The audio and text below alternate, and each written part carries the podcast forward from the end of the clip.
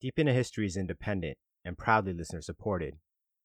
Before we begin, I'd like to take a moment to thank my newest patrons, Robert, Janessa, Stuart, and Amy, who went to patreon.com slash deep history and pledged their support to keep this unique experience we share ad-free and blessedly absent of corporate influence. Amy, Stuart, Janessa, and Robert, my new historians, I salute you and thank you from the center of my being. I'm so honored to welcome Stego, Jessica Manor, and Doge King, who generously chose to support the show at an elevated level. So, Doge King, Jessica, and Stego, your level of support for Deep into History is peerless. Consider this a foreword. I wanted to explain to you why I had to change subjects for this year's Halloween with Your Lore Master episode. One of my original patrons, Alice, asked me to look into a story that she had read on the website for Military Magazine and has appeared to be presented as credible on many other like sites. It is a bizarre, weird, and profane deathbed confession of a soldier who, because of his small stature, served as a tunnel rat during the Vietnam War. The original source for this story was a long series of Reddit posts that became so wildly popular that the writers at these magazines and websites did only superficial verification in terms of vaguely placing times and dates, though they did confirm the existence of the military bases that are mentioned. However, when I looked into the subject myself, I found the posts that formed the tale to be rude, crude, and at the same time utterly enchanting. I found it to be at least plausible in the context of a spooky historical Halloween story. The script was written, a tale I called Whisper. I surrounded the fantastic deathbed confession with historical context, and thought that I would present it through the eyes of a person who understands hearing voices, which plague the person involved. However, when I reached out to anyone who could possibly verify the details or a witness to the fantastic events, the replies that I received were not what I would consider credible. But fear not. In its place, I give you this epic tale from our past, which I believe you will enjoy even more. The switch in topics so late in the month compelled me to consult my friend and fellow podcaster, Laurel, who co hosts a wonderful, insightful, hightailing through history, only to find her, at that moment, writing her own episode on our hero to be as well. She was so encouraging. Thus, when the mood strikes you, you should definitely put some smoke in the air with Laurel and KT and enjoy hightailing through history. Consider that as we go forward. And with that said, this forward comes to an end. This is Deep into History, and I'm your host, Arjun Hundal. Today's blood soaked saga comes down to us from a book called The Primary Chronicle, or more poetically, The Tale of Bygone Years. Originally a codex of histories that became sagas as they were written and rewritten to suit different narratives of different dynasties. And this saga is the saga of the peoples that dwelt in the regions that will become known as Kievan Rus, the lands between the Carpathian Mountains in the west and the Urals in the east, the Baltic Sea in the north and the Black in the south, a land rich in natural resources from its forests, mountains, lakes, and rivers, like the mighty Dnieper. The chronicle covers the goings on in the region from biblical times all the way to the year 1117 in the Common Era. It is one of those documents where myth, legend, and history are blended. Thus, while drawing from the primary chronicle, I have also updated the story with the latest historical and archaeological data on the subject. This area, this massive plain, sometimes called the Sarmatian Plain, from ancient times until the rise of the Mongols, functioned as a highway for tribal mass migration from the vast Asian steppes in the east to Europe. In the 10th century Common Era, it was home to many different tribes of people Slavs, Chuds, Marians, Severians, and many, many others. All of these tribes were pagan and practiced their own religions with their own unique cultures. And in the late 9th century, bursting out of the north, came the Vikings, called the Varangians, sailing their longboats down the mighty rivers of the region from the Baltic Sea. At first raiding, and then establishing trading posts, and finally invading in force. The first successful large scale invasion came under the command of the Viking high chieftain Rurik. His warriors conquered inland, and Rurik established his capital at Novgorod in the north near the mouth of the river Volkhov. His reign was long and violent, continually pushing the borders of his realm outward by conquest or by forcing smaller local tribes to become his vassals who would pay tribute and supply warriors when called upon. King Rurik ruled for many years, and on his deathbed he handed over power to his relative named Oleg. A wise choice. Oleg was fiercely loyal to Rurik, and not only managed the affairs of the nascent principality well, but vastly expanded its borders to the south, conquering and forcing the submission of every tribe along the way to Kiev. And once he had taken the city, he declared it the new capital. Situated on a series of hills overlooking the Dnieper River, Kiev was heavily fortified, and because of its central location, it allowed Oleg to exert dominance and control over every major trade route, which brought great wealth and power from tolls and tariffs. The various other princes of the tribes Oleg ruled over were nominal vassals, only submitting to Rus Varangian rule because of the overwhelming power of their army they paid their taxes in the form of tribute, a percentage of the resources they harvested from their bountiful lands. Kievan Rus, as this country would come to be called, was a fragile and perilously loose alliance of pagan tribes, each with its own identity and unique culture. Thus Oleg married his ward, the young prince Igor, to the daughter of a powerful Viking chieftain from the north so that their military dominance over their subject tribes was assured. Her name was Princess Olga, refined, learned, beautiful, and courageous. With the princess came hundreds of warriors and their families, who would massively bolster the power of the throne. After the death of Oleg, Igor and Olga became the Grand Prince and Princess of Kievan Rus. Since the tribes they ruled over had royal families of their own and would never accept a king, the title Grand was added to exhibit the power of their station. Thus, Grand Prince and Princess. Though Warlord of Warlords may paint a better picture of the political arrangement at this early stage. The love between Igor and Olga seems to have been genuine, and they soon achieved a unique synergy in their rule.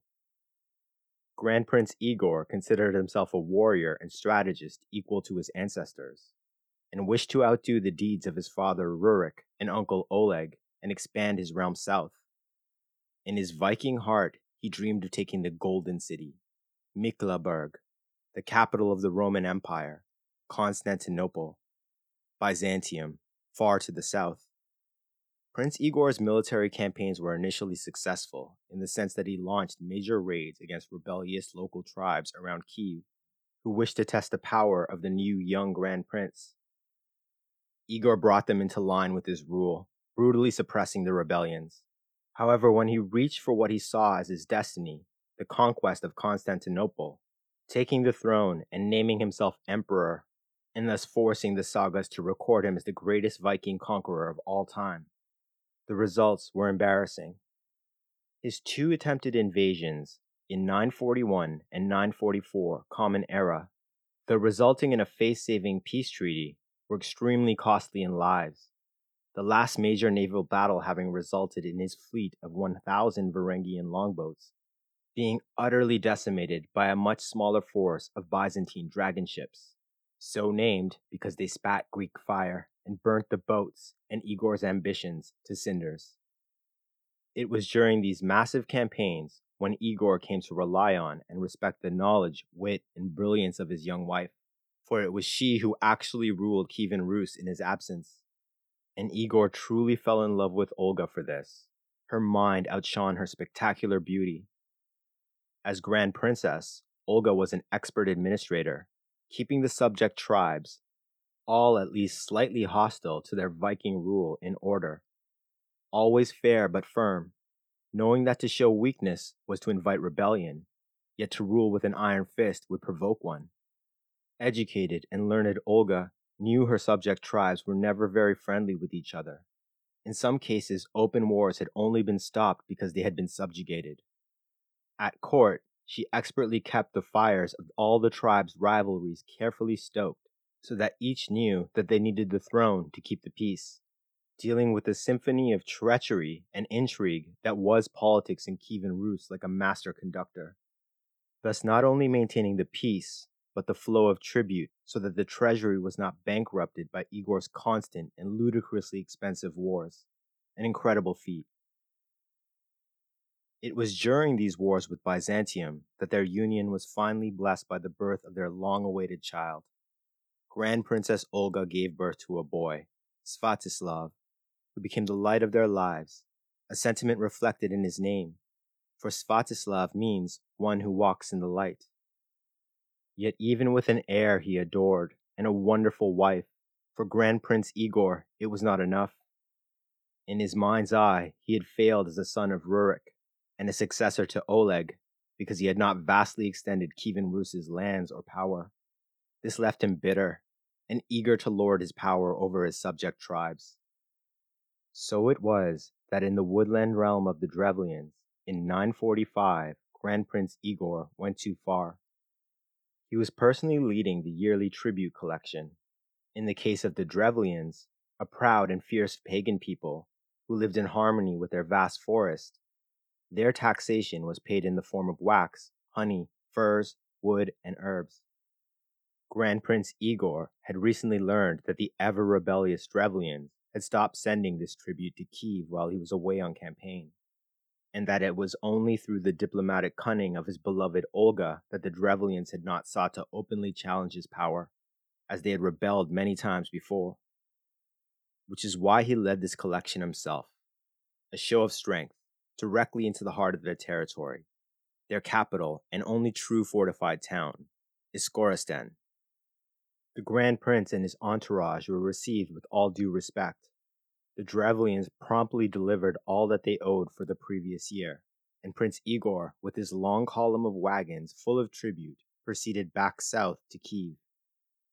It is said that the Drevlians, the people in the streets of Iskorosten, who watched the Varangian overlord leave, had faces filled with loathing and contempt for having to pay anything at all. Igor noticed these looks and the hostile silence of the crowd that should have been cheering their grand prince.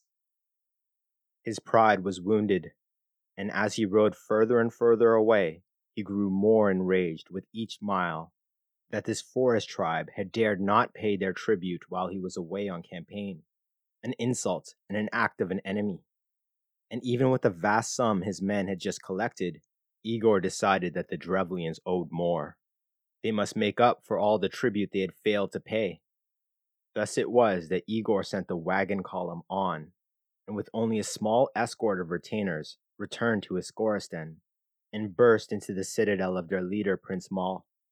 Igor demanded that they pay more immediately, to assemble another wagon train filled with tribute to be ready to depart at dawn the next morning. Then he stormed out of the room. Furious, Drevlian nobles gathered around their Prince Mal. They had given all they could, and to ask their people to assemble more would leave them poor and destitute. Prince Mal, equally angry and no less proud than any tribal prince, considered the situation. Igor had few men with him, a young wife and child, and he saw a once in a lifetime opportunity to not only take revenge on the arrogant Grand Prince, but also a chance to seize his throne. Thus he responded with these words If a wolf comes among sheep, he will take away the whole flock one by one unless he be killed. If we do not thus kill him now, he will destroy us all. And then he gestured to his warriors. The Drevlians slew Grand Prince Igor's retainers and seized him violently, he was taken beyond the walls of Iskorosten to a nearby hilltop, where the Drevlians had tied down two young birch trees that stood opposite each other. Ropes were then bound to Igor's limbs, and once secure, the birch trees were cut free, snapping upright and tearing Igor in half. This horrific means of execution was symbolic and would spread the message across the pagan tribes that though the Drevlians had bent their knees to Kiev, they would bend no more. Immediately after the execution, Prince Mal and his advisors plotted their next move. They had killed the Grand Prince, an act that would spread terror and fear across the land. They reasoned that all they need do was seize control of the heir, three year old Svatoslav, and offer a marriage alliance to his young mother, the Grand Princess Olga, who would surely be terrified at the threat of facing a major uprising. A Drevlian advisor said, See, we have killed the Prince of Rus. Let us take his wife Olga for our Prince Mal, and then we shall obtain possession of Svatoslav and work our will upon him. So twenty Drevlian nobles were assembled to deliver the news of Igor's death to Kiev and to demand Olga's immediate marriage to Prince Mal, or else there would be endless war. They took ship on a longboat and rowed hard for the capital. And once there, the Grand Princess sent for them, perhaps thinking that her beloved Igor had asked for the Drevlians to send an embassy to complete some negotiations he had initiated while at their capital. When the Drevlians arrived at the palace, they found the Grand Princess Olga in the throne room, watching three year old Svatoslav playing and being instructed by his old wizened tutor, Osmund, and on her flank, a step behind in deference, the captain of the city guard, the giant Varangian commander Sveinwald. The Drevlians informed her that Grand Prince Igor was dead, that they had killed him because of the greed and disrespect he had shown their mighty people. The Drevlians had risen, and it was their time to lead Kievan Rus. Then, not even giving the Grand Princess a moment to absorb the devastating news of the murder of Igor, the Drevlians said that if Olga wished peace, she should wed their Prince Mal, who had sworn to raise her son Svatoslav as his own. He would act as regent until the heir came of age. We can only imagine the shock, the rage, the sadness Grand Princess Olga was experiencing in that moment imagining the horrific murder of her husband, then looking to the light of their lives, Crown Prince Svatoslav, still playing, shielded by the innocence of a toddler, blissfully unaware that his father was dead, and his killer was demanding to marry his mother, and that he, the heir to the Rurikid dynasty, would be raised by this Prince Mal, a man her dear sweet Svatoslav would be honor bound to kill when he came to manhood. This meant that her boy would most likely experience an accident or mysterious illness, or that they would be separated, and young Svatislav's mind warped and corrupted, turning him into a pawn the Drevlians could control. And even if her son resisted this control, he could still be killed if it became inconvenient, because through their marriage, Prince Mal, his power entrenched, could assume the throne, presenting it to the people as a generous act for the good of the realm. She saw it all. All this emotion, all this consideration took but an instant. And when she looked back to the Drevlians, they had no idea that they were no longer speaking to the same woman. The young, vibrant, and beautiful princess of Pleskov was gone.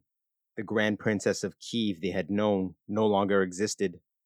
For in that instant she reached deep within herself, summoning the strength and cunning of her ancestors, and decided on a course of action that her honor demanded one that, if successful, would ensure no one would ever threaten her son's throne again.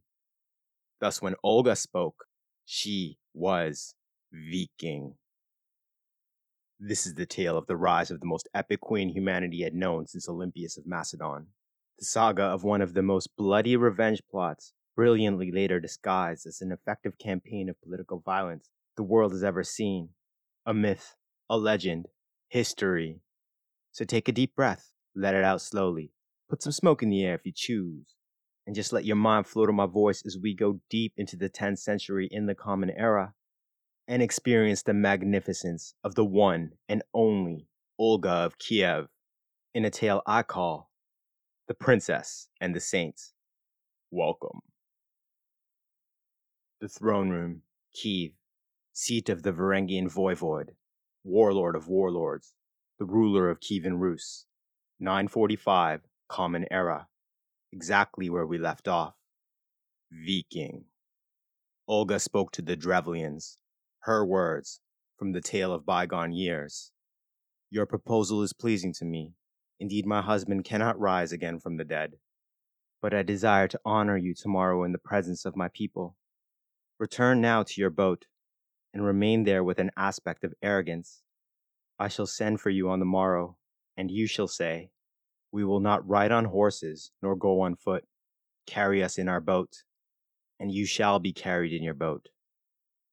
What Grand Princess Olga was conveying, the cultural meaning behind the direct translation, is that the Drevlians must overawe her people with a display of power through a spectacle of finery on the deck of their boat, refusing to move and forcing the people to carry them, an act of submission.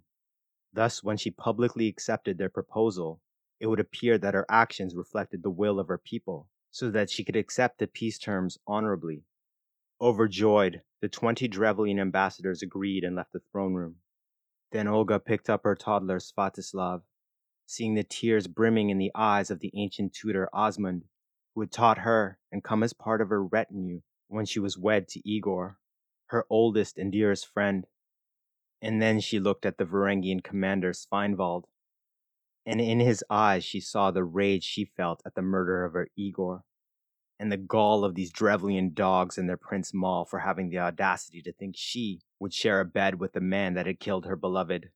For the intense, murderous rage that came flowing out of his eyes at the news of the murder of his prince, his friend, Igor, had Sveinwald transformed, and she knew Odin Allfather was with her, because before her stood a berserker out of Norse legend, divine rage personified, exactly what she needed him to be. Then Olga gave the order. The next morning, the twenty Drevlians stood on the deck of their ship, the nobles dressed in their most opulent finery, and their warriors in freshly scrubbed chainmail, their jewels and armor gleaming in the sunlight, creating the spectacle to overawe the people, just as Grand Princess Olga had requested. Once the people of Kiev had assembled around them, the Drevlians gruffly declared that their ship would be their palanquin and demanded that the people lift it out of the river and carry them into the presence of their grand princess, who would formally submit to them and accept Prince Mal as her husband and do them, his ambassadors, all honor. Seemingly cowed, the people obeyed. It was the labor of hundreds to lift the longboat out of the river Dnieper and carry it up into the city. At the top of the hill, the Drevlians saw Olga waiting to receive them. She was beautiful a vision of perfection, class, and elegance out of the sagas. None of the twenty Drevlians could take their eyes off her, which was exactly what Olga had planned.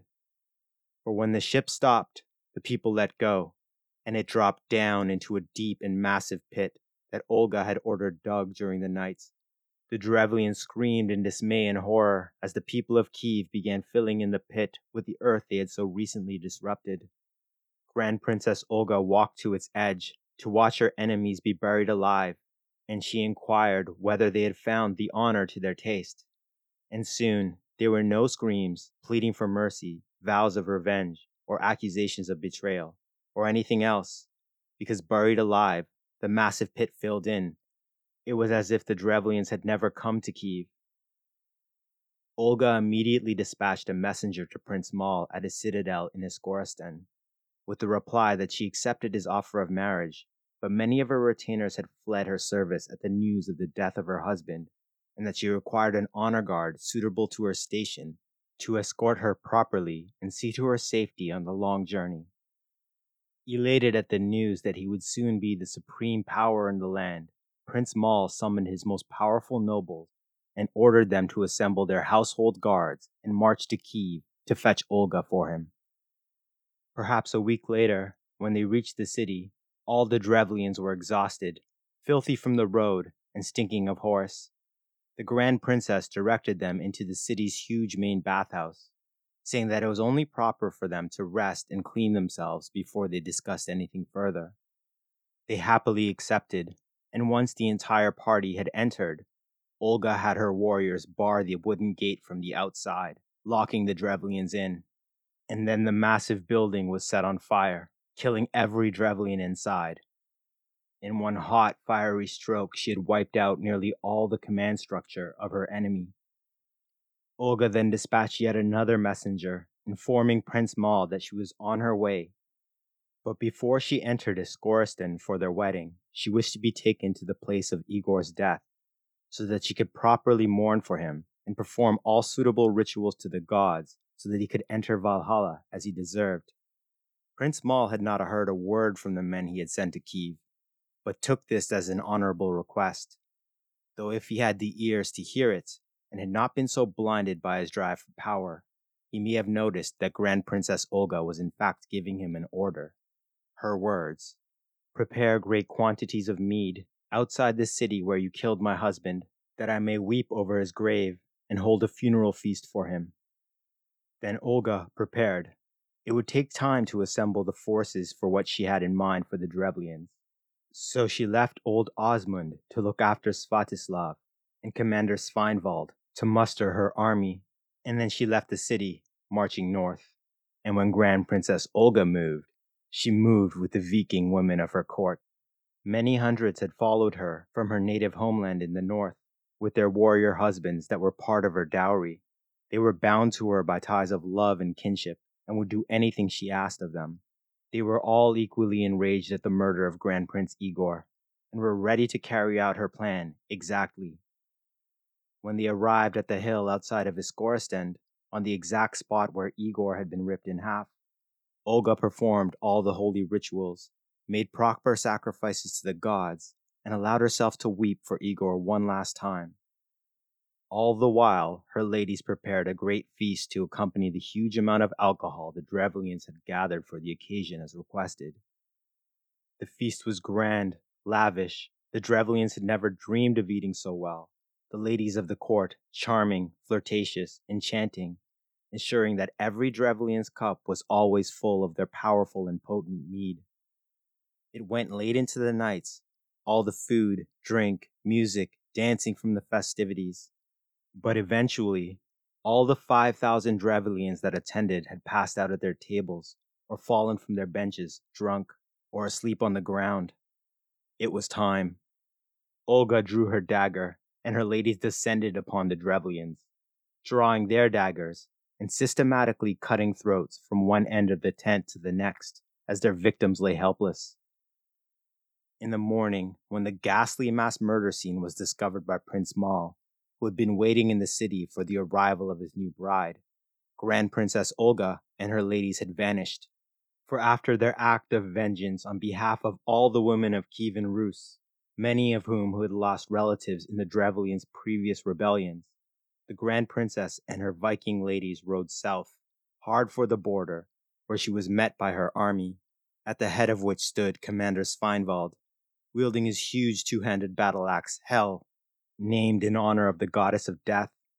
Beyond him, thousands of Varangians, Vikings, howling their battle cries at the sight of their magnificent grand princess.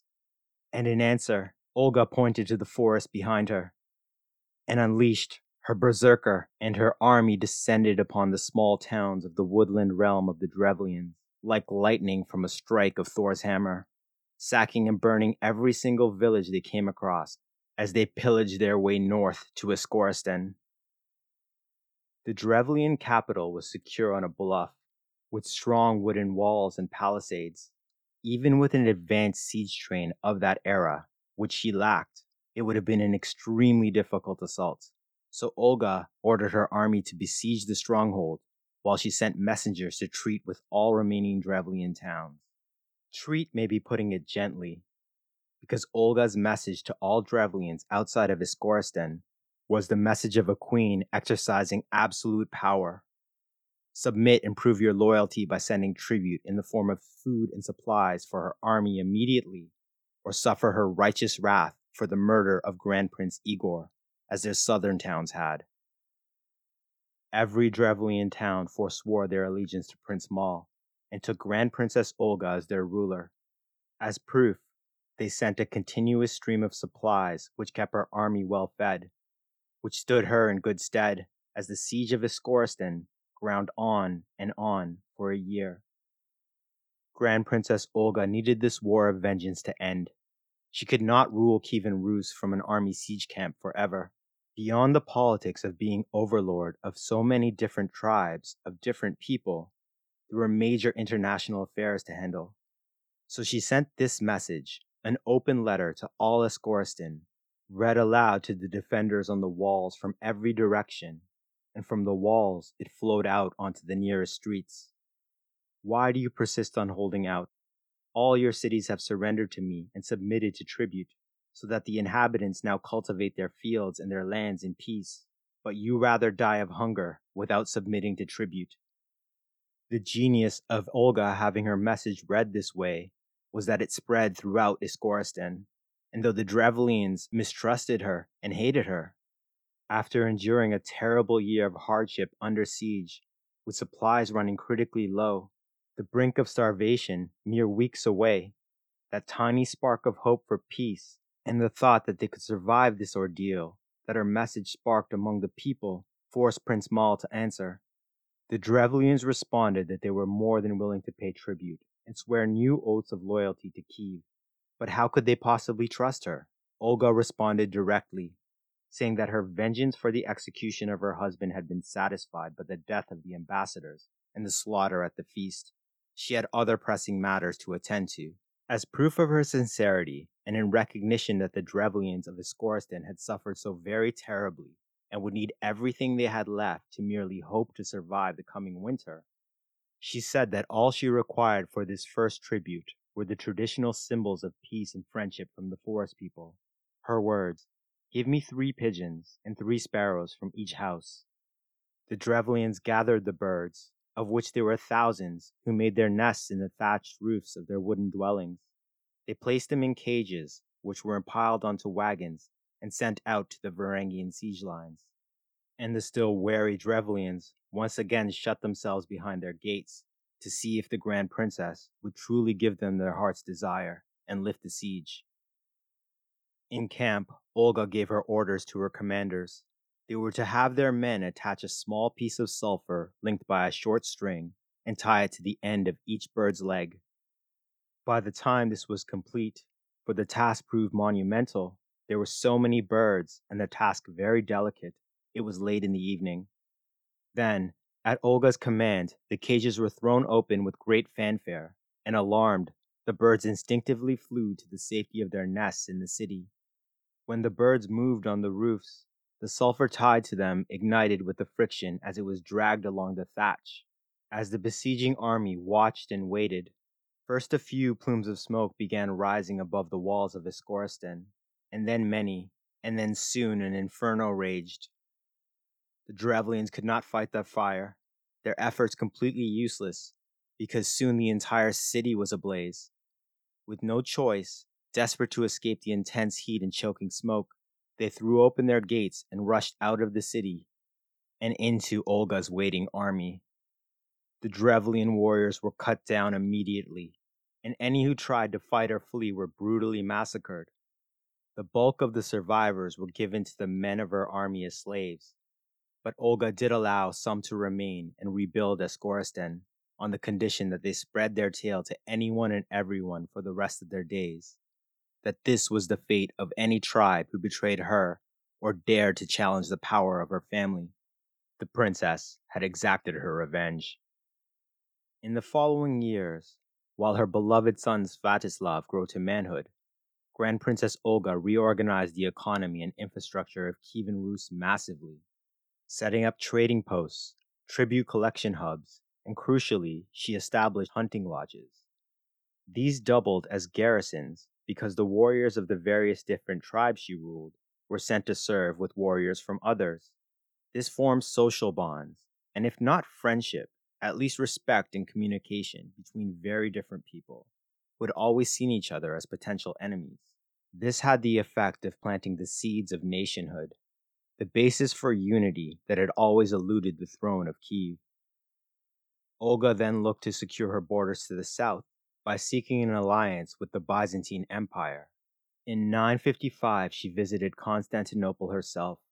The Golden City, Miklagard, was awe inspiring, and through tales spread of it in the north, it had reached near mythical status to the Norse, but the myths failed to do it justice. Its splendor, sophistication, its magnificent buildings of stone had intimidated more than a few great kings, and had an almost enchanting effect on all northern people. But not Olga of Kiev. Instead, it was she who enchanted the imperial court, and the emperor most of all, from the tale of bygone years.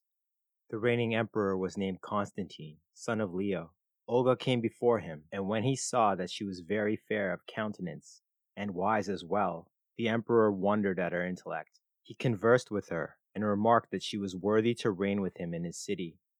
When Olga heard his words, she replied that she was still a pagan, and that if he desired to baptize her, he should perform this function himself. Otherwise, she was unwilling to accept baptism.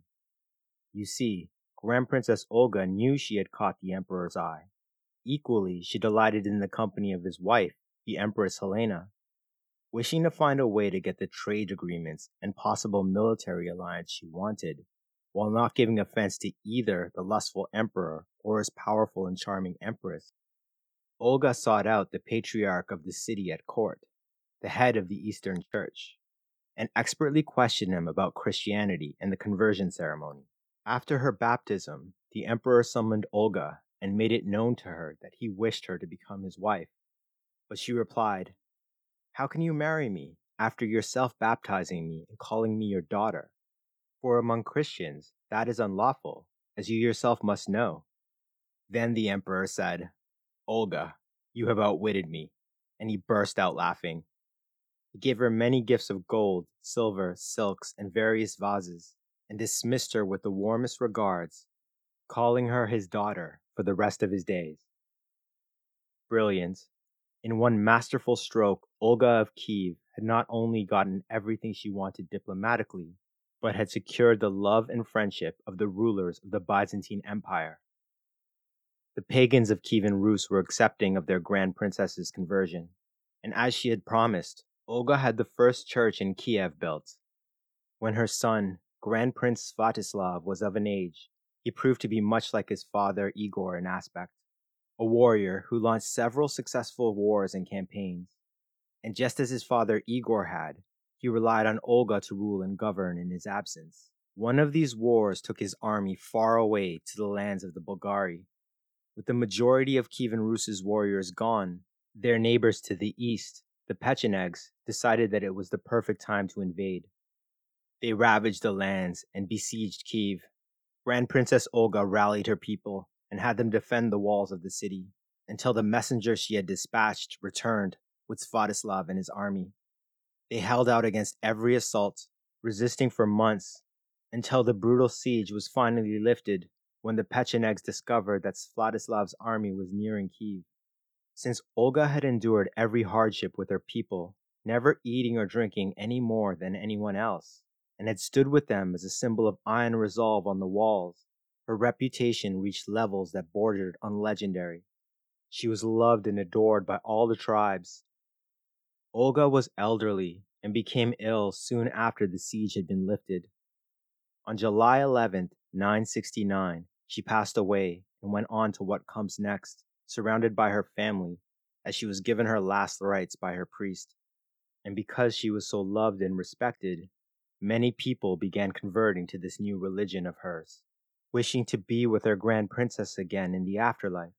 The result was that a mere generation later, her grandson, Vladimir the Great, was the first Christian ruler of Kievan Rus, and soon the entire country would convert, a feat that would have been impossible without the people's love and reverence for Olga.